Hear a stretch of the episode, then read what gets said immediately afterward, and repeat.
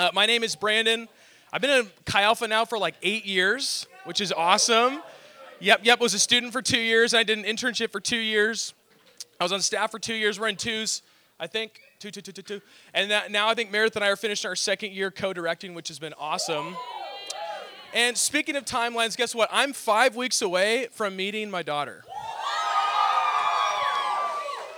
We're getting super excited at uh, spring camp out in our small group. Uh, we were talking about like our bucket list, and I was really thinking about it. And I'm like, honestly, I just want to be a great dad.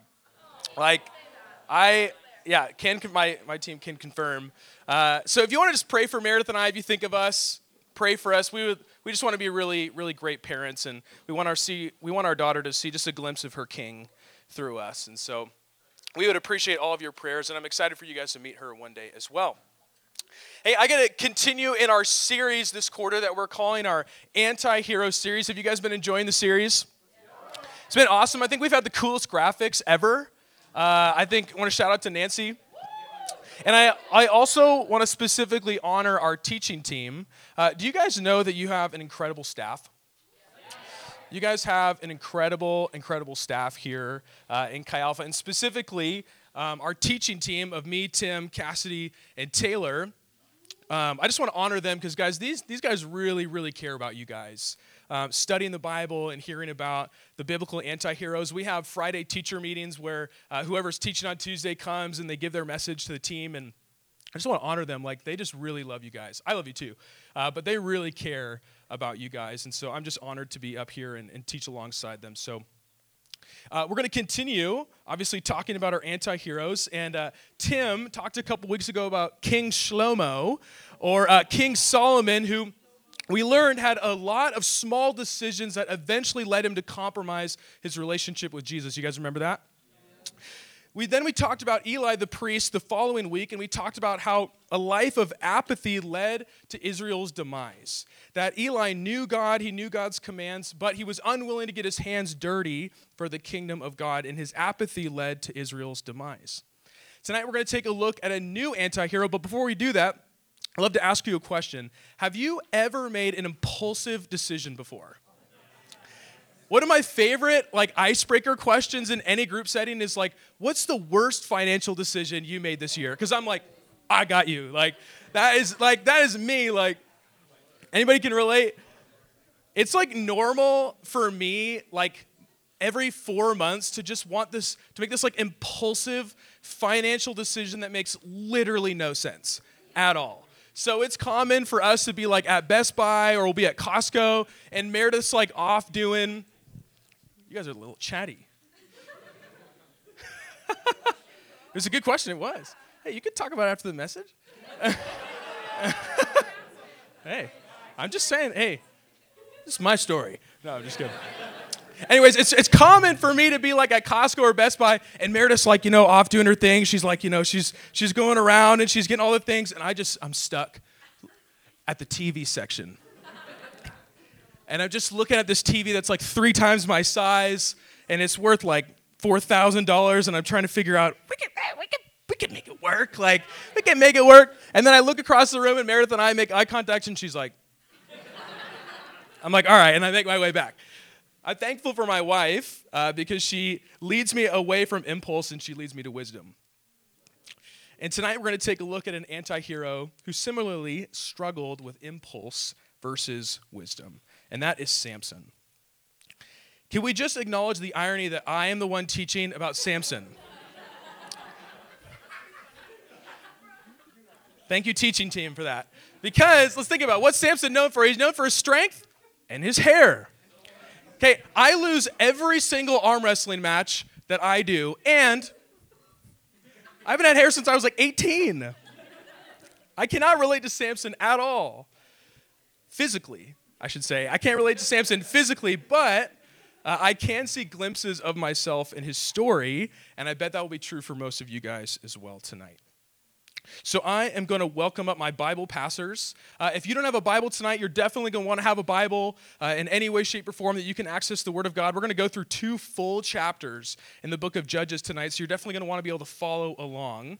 Um, and so as the Bible pastors come and you guys raise your hands, I'm going to pray for our night. Lord Jesus, I just pray that you would be glorified tonight through me. Thanks for a fun group. Thanks for, Lord, that you're just going to speak through your word tonight. Pray that you speak through me. Lord, that, um, yeah, you just be glorified through what I have to say. And, and Holy Spirit, that what you've wanted to say all week, Lord, would just come through me. And I just pray that we would really have uh, ears to hear what you have to say tonight. In Jesus' name, amen. Okay, we're going to be in Judges chapter 13. We'll start in verse 2. Judges is the book right after uh, Joshua.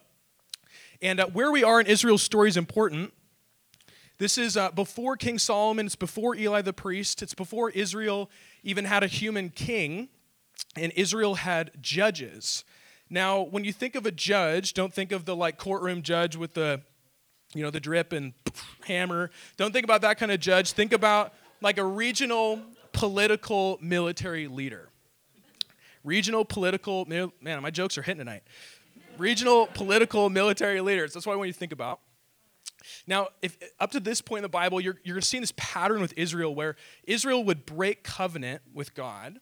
They would realize their need for God. They'd hit rock bottom. Who's with me? They'd hit rock bottom, realize, oh my gosh, I need God. They'd call out for God. God would fulfill his side of the covenant.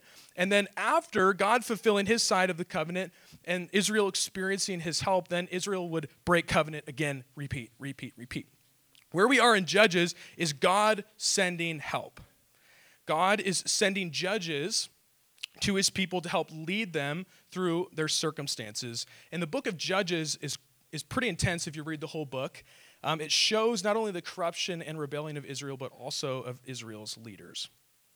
So we're going to start in chapter 13, and in verse 2, we're going to read through 5. A certain man of Zorah named Manoah from the clan of the Danites had a wife who was childless, unable to give birth. The angel of the Lord appeared to her and said, You are barren and childless, but you are going to become pregnant and give birth to a son. Now see to it that you drink no wine or other fermented drink, and that you do not eat anything unclean. You will become pregnant and have a son whose head is never to be touched by a razor, because the boy is to be a Nazarite, dedicated to God from the womb. He will take the lead in delivering Israel from the hands of the Philistines. Okay, this is the start of Samson's life, and it starts off pretty strong, wouldn't you say? We have an angel of the Lord who shows up and announces his dedication as a, as a dedicated Nazarite. Now, to us, we're kind of confused, but if you read the book of Numbers in chapter 6, we see that a Nazarite was a title given for somebody who would be used for special service for God. And in the book of Numbers, it was like a voluntary uh, service in, in chapter 6. It was you'd actually go and you would volunteer yourself. Samson is unique because God chooses Samson before Samson ever chose God. God chooses Samson before Samson ever chooses God. Wouldn't that be awesome start to your life if your parents had an angel of the Lord visit and say, Your child is going to be dedicated to God from the womb? Like, that'd be pretty awesome start, right? Uh, when we hear Nazarite, it's kind of like, what, what does that actually mean? Uh, it basically means that the Nazarite was to be dedicated in their wholeness to God. It was, they would live set apart for God um, in their life, in their words, in their actions, and uh, for however long they were dedicated, they were going to give all of themselves to the Lord. And chapter 13 ends with these words It says, The woman gave birth to a boy and named him Samson. He grew, and the Lord blessed him, and the Spirit of the Lord began to stir him. We're left wondering at the end of chapter 13 how is Samson going to live up to his calling? Is this judge going to be faithful to God? Every single judge has become more corrupt, more corrupt, more corrupt, more corrupt, and we get to Samson and we're left wondering these questions. So let's take a look at chapter 14 and see what happens, starting in verse 1. Samson went down to Timnah and there saw a young Philistine woman. when he returned, he said to his father and mother, I have seen a Philistine woman in Timnah. Now get her for me as my wife.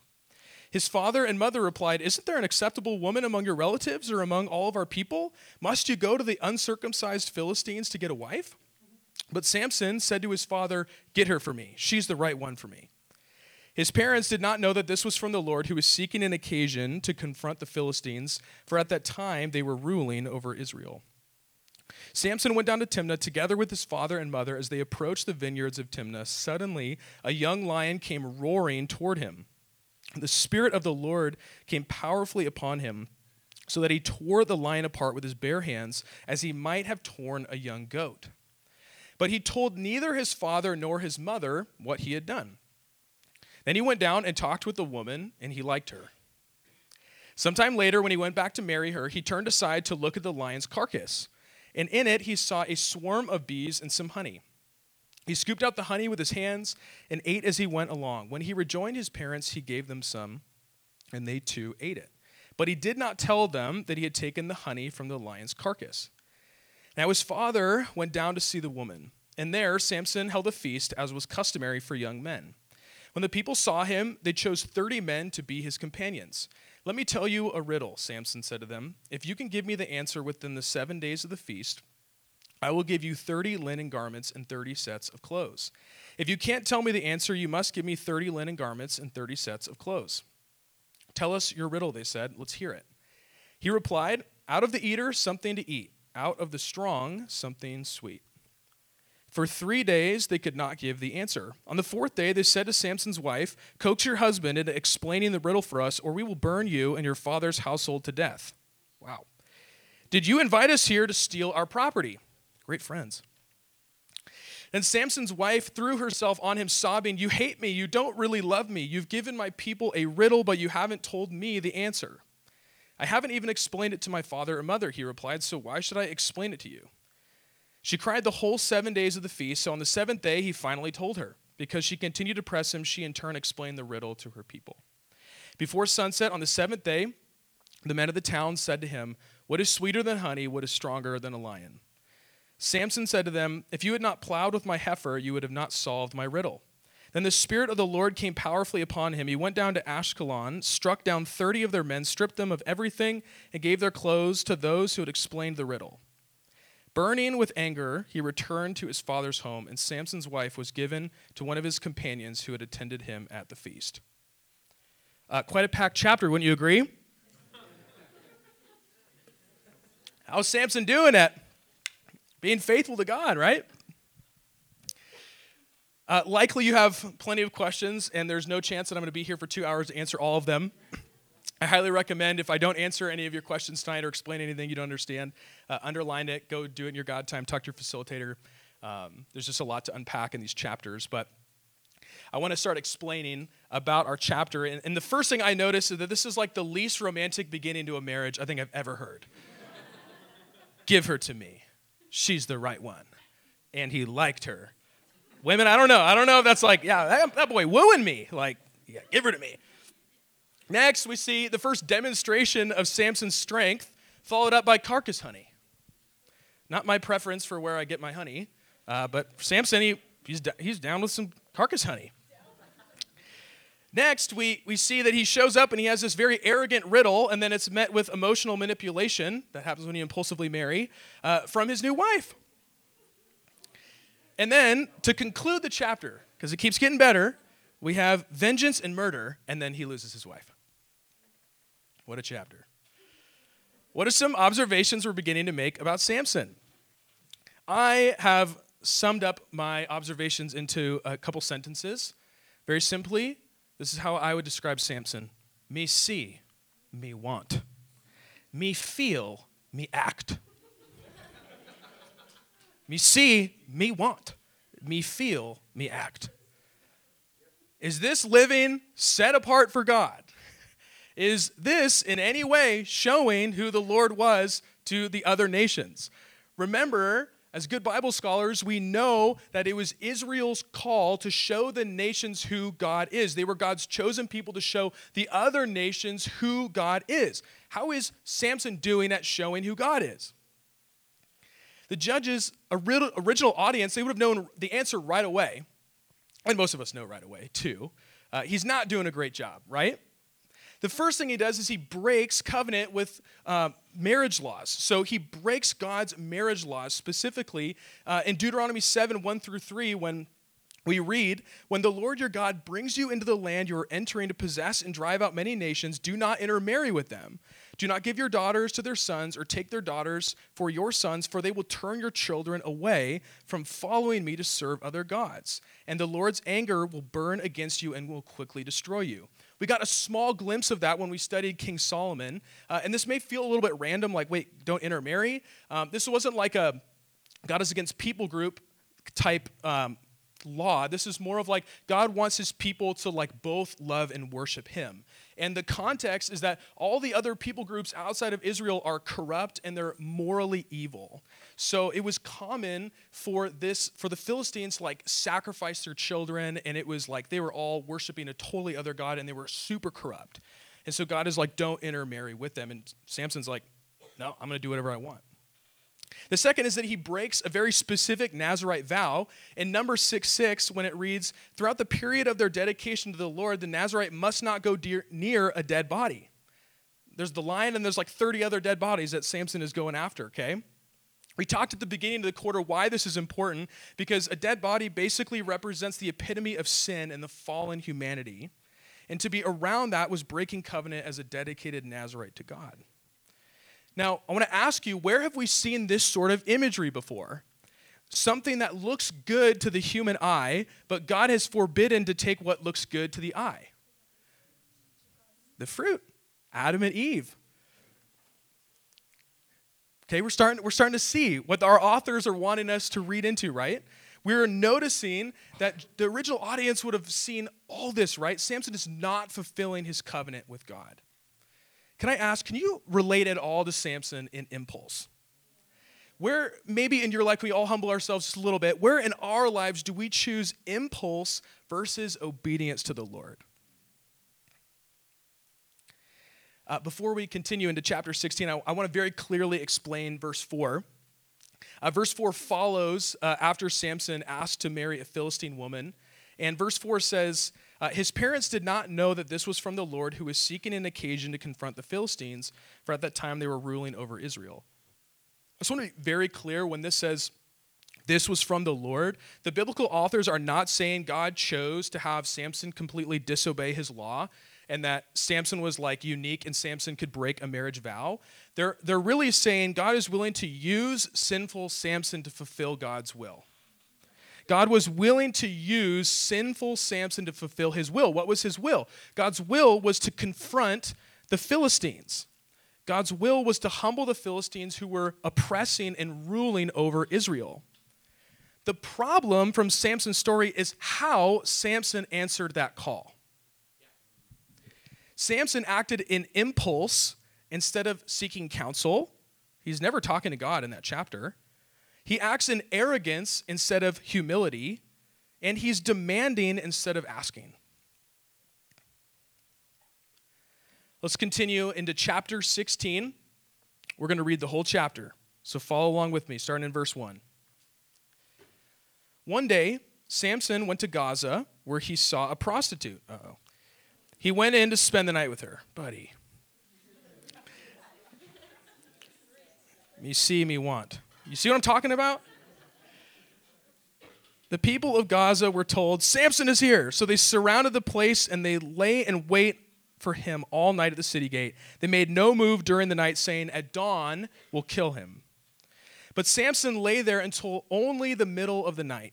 Then he got up, took hold of the doors at the city gate, together with the two posts, tore them loose, bar and all. He lifted them to his shoulders and carried them to the top of the hill that faces Hebron. It's a good shoulder workout. Sometime later, he fell in love with a woman in the valley of Sorek whose name was Delilah. The rulers of the Philistines went to her and said, See if you can lure him into showing you the secret of his great strength and how we can overpower him so that we may tie him up and subdue him. Each one of us will give you 1,100 shekels of silver. So Delilah said to Samson, Tell me the secret of your great strength and how you can be tied up and subdued. Samson answered her, If anyone ties me with seven fresh bowstrings that have not been dried, I'll become as weak as any other man. Then the rulers of the Philistines brought her seven fresh bowstrings that had not been dried, and she tied him with them. With men hidden in the room, she called to him, Samson, the Philistines are upon you. But he snapped the bowstrings as easily as a piece of string snaps when it comes close to a flame. So the secret of his strength was not discovered. Then Delilah said to Samson, You've made a fool of me. You lied to me. Come now, tell me how you can be tied. He said, If anyone ties me securely with new ropes that have never been used, I'll become as weak as any other man.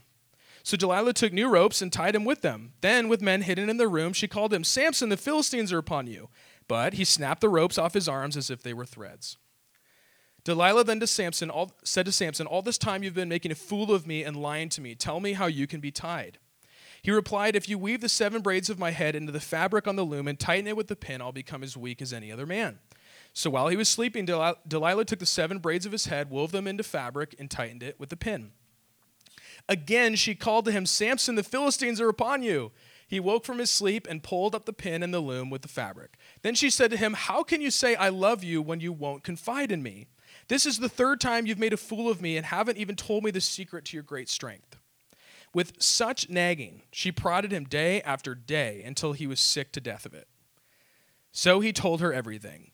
No razor has ever been used on my head, he said, because I have been a Nazarite dedicated to God from my mother's womb.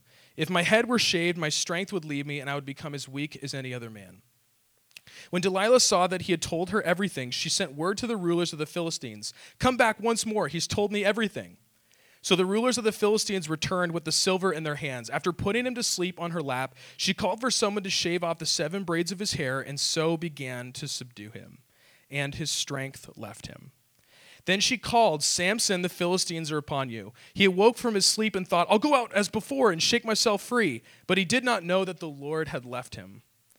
Then the Philistines seized him, gouged out his eyes, and took him down to Gaza. Binding him with bronze shackles, they set him to a grinding grain in the prison. But the hair on his head began to grow again after it had been shaved. Must be nice. I had to throw that one in there. 23. Now the rulers of the Philistines assembled to offer a great sacrifice to Dagon, their god, and to celebrate, saying, Our God has delivered Samson, our enemy, into our hands. When the people saw him, they praised their God, saying, Our God has delivered our enemy into our hands, the one who laid waste our land and multiplied our slain. While they were in high spirits, they shouted, Bring out Samson to entertain us. So they called Samson out of the prison, and he performed for them. When they stood him among the pillars, Samson said to the servant who held his hand, Put me where I can feel the pillars that support the temple, so that I may lean against them. Now the temple was crowded with men and women. All the rulers of the Philistines were there, and on the roof were about 3,000 men and women watching Samson perform. Then Samson prayed to the Lord. Oh, here we go. Sovereign Lord, remember me, please. God, strengthen me just once more, and let me with one blow get revenge on the Philistines for my two eyes. Then Samson reached toward the two central pillars on which the temple stood. Bracing himself against them, his right hand on the one and left hand on the other, Samson said, Let me die with the Philistines. And he pushed with all his might, and came and down came the temple on the rulers and all the people in it. Thus he killed many more when he died than while he lived. Then his brothers and his father's family went down to get him. They brought him back and buried him between Zorah and Eshtaol in the tomb of Manoah his father. He had led Israel for 20 years. I think it goes without saying uh, that Samson's story is truly an anti hero story, wouldn't you agree? Where Samson is equipped with supernatural strength, he completely lacks a heart for God. Do you see that? Last week, Taylor taught about Eli the priest and how he modeled complete apathy. Eli had a head knowledge of God, he had a relationship with God, he knew of God, but he was unwilling to get his hands dirty. This week, Samson is the complete opposite. Samson is only willing to get his hands dirty, but has no regard for God or God's commands at all. Both of them lacked wisdom. Samson had a life of impulse decisions, which led to a heart of vengeance, of revenge, he has multiple relationships marked by terrible conflict resolution, and ultimately, his final act of heroism could be more described as a mass murder and suicide of 3,000 people. And while, yes, I believe that vengeance and impulse can best describe Samson, I believe that there's a way bigger takeaway from Samson's life tonight. I believe it's that Samson did not allow God to fulfill his desires. Samson did not allow God to fill his desires. Think about it. Samson had faith to believe that God would strengthen him in the right time. It took faith for Samson to believe, but yet Samson didn't have faith to believe that God would provide for his just very basic needs. Samson had clearly a desire for romantic intimacy. He had a desire for justice, and he had a desire to be in the trenches of the justice. He wanted to be a part of seeing the justice come forth. The problem is that instead of going to the Lord for his heart's desires, he relies on impulse and emotions to guide his actions. And I want to be very clear when I say uh, God wants to provide for his desires, I'm not saying that every single desire that we can imaginably think of God wants to provide. God says no to unbiblical desires. How many of us have had a moment where we've prayed for something, we've prayed for something, we've prayed for something, and we realize like it doesn't get answered, and then a year later we realize, oh my gosh, I was answering, for, answering or I was asking for totally the wrong reason. Every single year I want my fantasy football team to win. Come on, Lord. Like, let's go Sunday, let, us perform. And, it, and I lose and I lose, and I'm like, what is going on? I don't think that's a biblical desire. I love my fantasy football team. I'm going to say it again. Instead of turning to the Lord for his heart's desires, he relies on impulse and emotions to guide his actions. And Samson's inability to let God fulfill his desires, it led to manipulative relationships, brutal murder, and eventually his own enslavement and suicide. But I believe worst of all is he failed to be set apart for God. He failed to live up to God's choosing of him. God chose Samson in the womb before Samson even chose God, and Samson completely fails to show the world who God is. If Israel was to be a people set apart for God, if they were to be a people set apart and live differently, if Israel, how did Israel's leader model that to the Philistines? Let me ask you, what did the Philistines see in Israel's God through Samson? They saw their own gods vengeance, bloodthirsty, impulsive, lustful. They saw the exact same characteristics in their morally corrupt gods.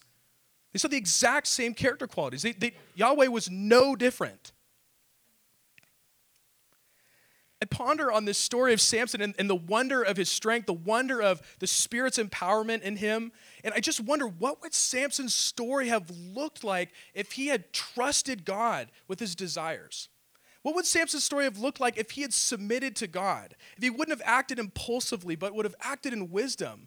If he would have trusted God to fulfill all of his desires, to be an incredible leader, fully empowered in the Spirit of God in life and his, in his action? What would that look like? It looks like Jesus. Jesus corrects Samson's narrative because Jesus modeled what it looked like to walk in the power of the Holy Spirit, to truly walk in the power of the Holy Spirit. Jesus, instead of tearing up lions with his bare hands, he would lay his bare hands on people and he would heal them. Instead of scooping honey out of a lion carcass and satisfying his own desires, Jesus would scoop mud, spit on it, and see somebody healed from blindness. Instead of tearing down a temple in vengeance and revenge and committing suicide, Jesus would self sacrifice himself and then he'd pray for his enemies persecuting him.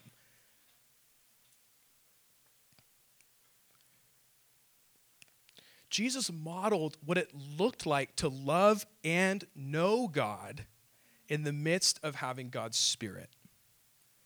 Jesus modeled what it looked like to love and know God in the midst of having the Spirit of God.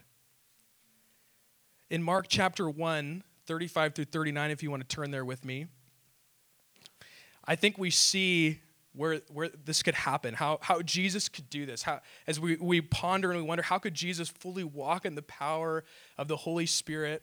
How could he love God and know God in the midst of everything? I think Mark is going to show us in his gospel. Mark chapter 1 will be in 35 through 39.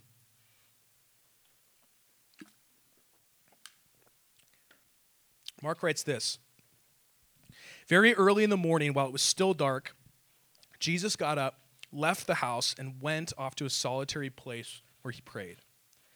Simon and his companions went to look for him, and when they found him, they exclaimed, Everyone is looking for you.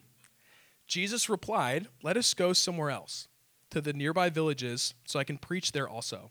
That is why I have come. So he traveled throughout Galilee, preaching in their synagogues and driving out demons.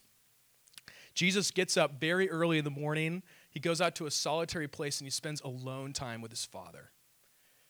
I wonder what he's praying for. I wonder what desires he's casting to his father. I wonder what direction he's receiving from his father. That in the midst of Simon and his companions coming and exclaiming, Bro, everyone's looking for you, Jesus wouldn't act impulsively and go, Oh, okay, and scramble off to the people, but instead he could pause and say, Actually, God's leading me somewhere else. What would Samson have done there? I'm like, Everyone's looking for you? I'm like, Oh, okay, I'll go. But instead, he's willing to, he, he knows, actually, this is not what the Father has for me today. Let's go somewhere else. And it says, it concludes by saying he was preaching in their synagogues, driving out demons. He's functioning in the power of the Holy Spirit. Can do you know God this way? Where you can lean on God's guidance, God's wisdom, God's direction, God's comfort in the midst of impulse. When an impulsive decision comes your way, you can pause and say, actually, no, that is not what the Lord, that's not what the Father has for me today. No, I'm not going to act impulsively in that. Do you know God where you can intimately spend time in prayer, receive direction, just be yourself with God? I think this is just the simple model that Jesus showed us. He just took solitary time to be with his Father. I don't think it's that complicated. Earlier tonight, I shared about how cool would it be, you know, if you had an angel come announce your dedication of holiness to God, right? Did you know that because of Jesus, every single one of us is called a holy people? Those of us who would put our faith in Christ, those of us who would look to King Jesus, we are called a holy people, a people set apart and chosen by God. 1 Peter 2 9 through 10 says this, but you are a chosen people, a royal priesthood, a holy nation, God's special possession, that you may declare the praises of him who called you out of darkness into his wonderful light. Once you were not a people, but now you are a people of God. Once you had not received mercy, but now you've received mercy. We're called God's special possession. We're called to live on special assignment from God. Like Samson, we're chosen from God before we even chose God. Scripture says, while we were still sinners, Christ died for us. We were chosen, you were chosen before God. God chose you before you even chose him. We're called to live in a way that the world knows who we belong to. Unlike Samson, who they had no idea what God he was serving. As we conclude tonight, worship team, you guys can come on up. I want to ask a question where, where in college might you be tempted to live impulsively? I've got some suggestions. I was a college student once. I think who we choose to date, we can live uh, impulsively. Me see, me want. Me see, me want. I think about how we spend our money. Me see, me want. I think about how we spend our time, me feel, me act, or me feel, me won't act. Ooh, oh, that's hitting, that's hitting someone. Hey, impulsive decisions can lead to laziness. Come on. I wrote this down. I think how we respond to people who frustrate us matters as well. I think when, when we hear something, we can react impulsively, we can react emotionally, and the Bible says, be very slow to speak, quick to listen, I think how we respond to people who frustrate us matter. When people say things that bother us, we see things on social media that bother us, we want to react right away. Instead, the scripture and Jesus invites us to think wisely and to ponder and sit and not to act impulsively. Who we date, how we spend our money, how we spend our time, how we talk to people who frustrate us. I think these are just a couple examples. Um, I want you to spend some more time just meditating and journaling, um, specifically where you're tempted to trust your own impulse over God's truths. Just thinking, praying, journaling, it can happen tonight during worship. Uh, in the beginning of worship, it can happen tonight when you go home. It can happen in the morning, your God time, the afternoon, your God time. Spend some time meditating, journaling, asking the Lord. Bring Him in as Jesus did in that solitary place. Bring God in and say, Where am I tempted, Lord, to trust my own impulses over your truth, Lord?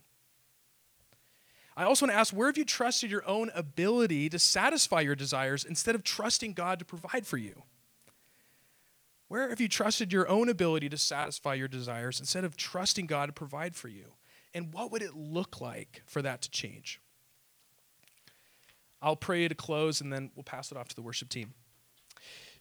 Jesus, thank you that you showed us what it looked like to live in wisdom and to have the full power of the Holy Spirit and to intimately know the scripture and to intimately know your father in the midst of it and to say just because i have the power of god doesn't mean that i don't have like i don't get to know god but that it's intimately important to know god as we function in the spiritual spiritual realm jesus. So god i just pray that you would um, just meet us where we are that you'd speak to us as we think and god i pray that as we go into worship you really just um, connect with us tonight. We just love you in jesus name.